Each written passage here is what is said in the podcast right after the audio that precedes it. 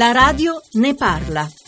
Sono Guido, chiamo da Chieri. Eh, io penso che chi guida parlando col cellulare all'orecchio sia uno stupido, un imbecille che magari ha speso 700 euro per uno smartphone e poi non spende 30 euro per un auricolare o un viva voce. Eh, ho già scritto un, un sms tempo fa su questo argomento e stavo guidando e per scriverlo mi sono fermato.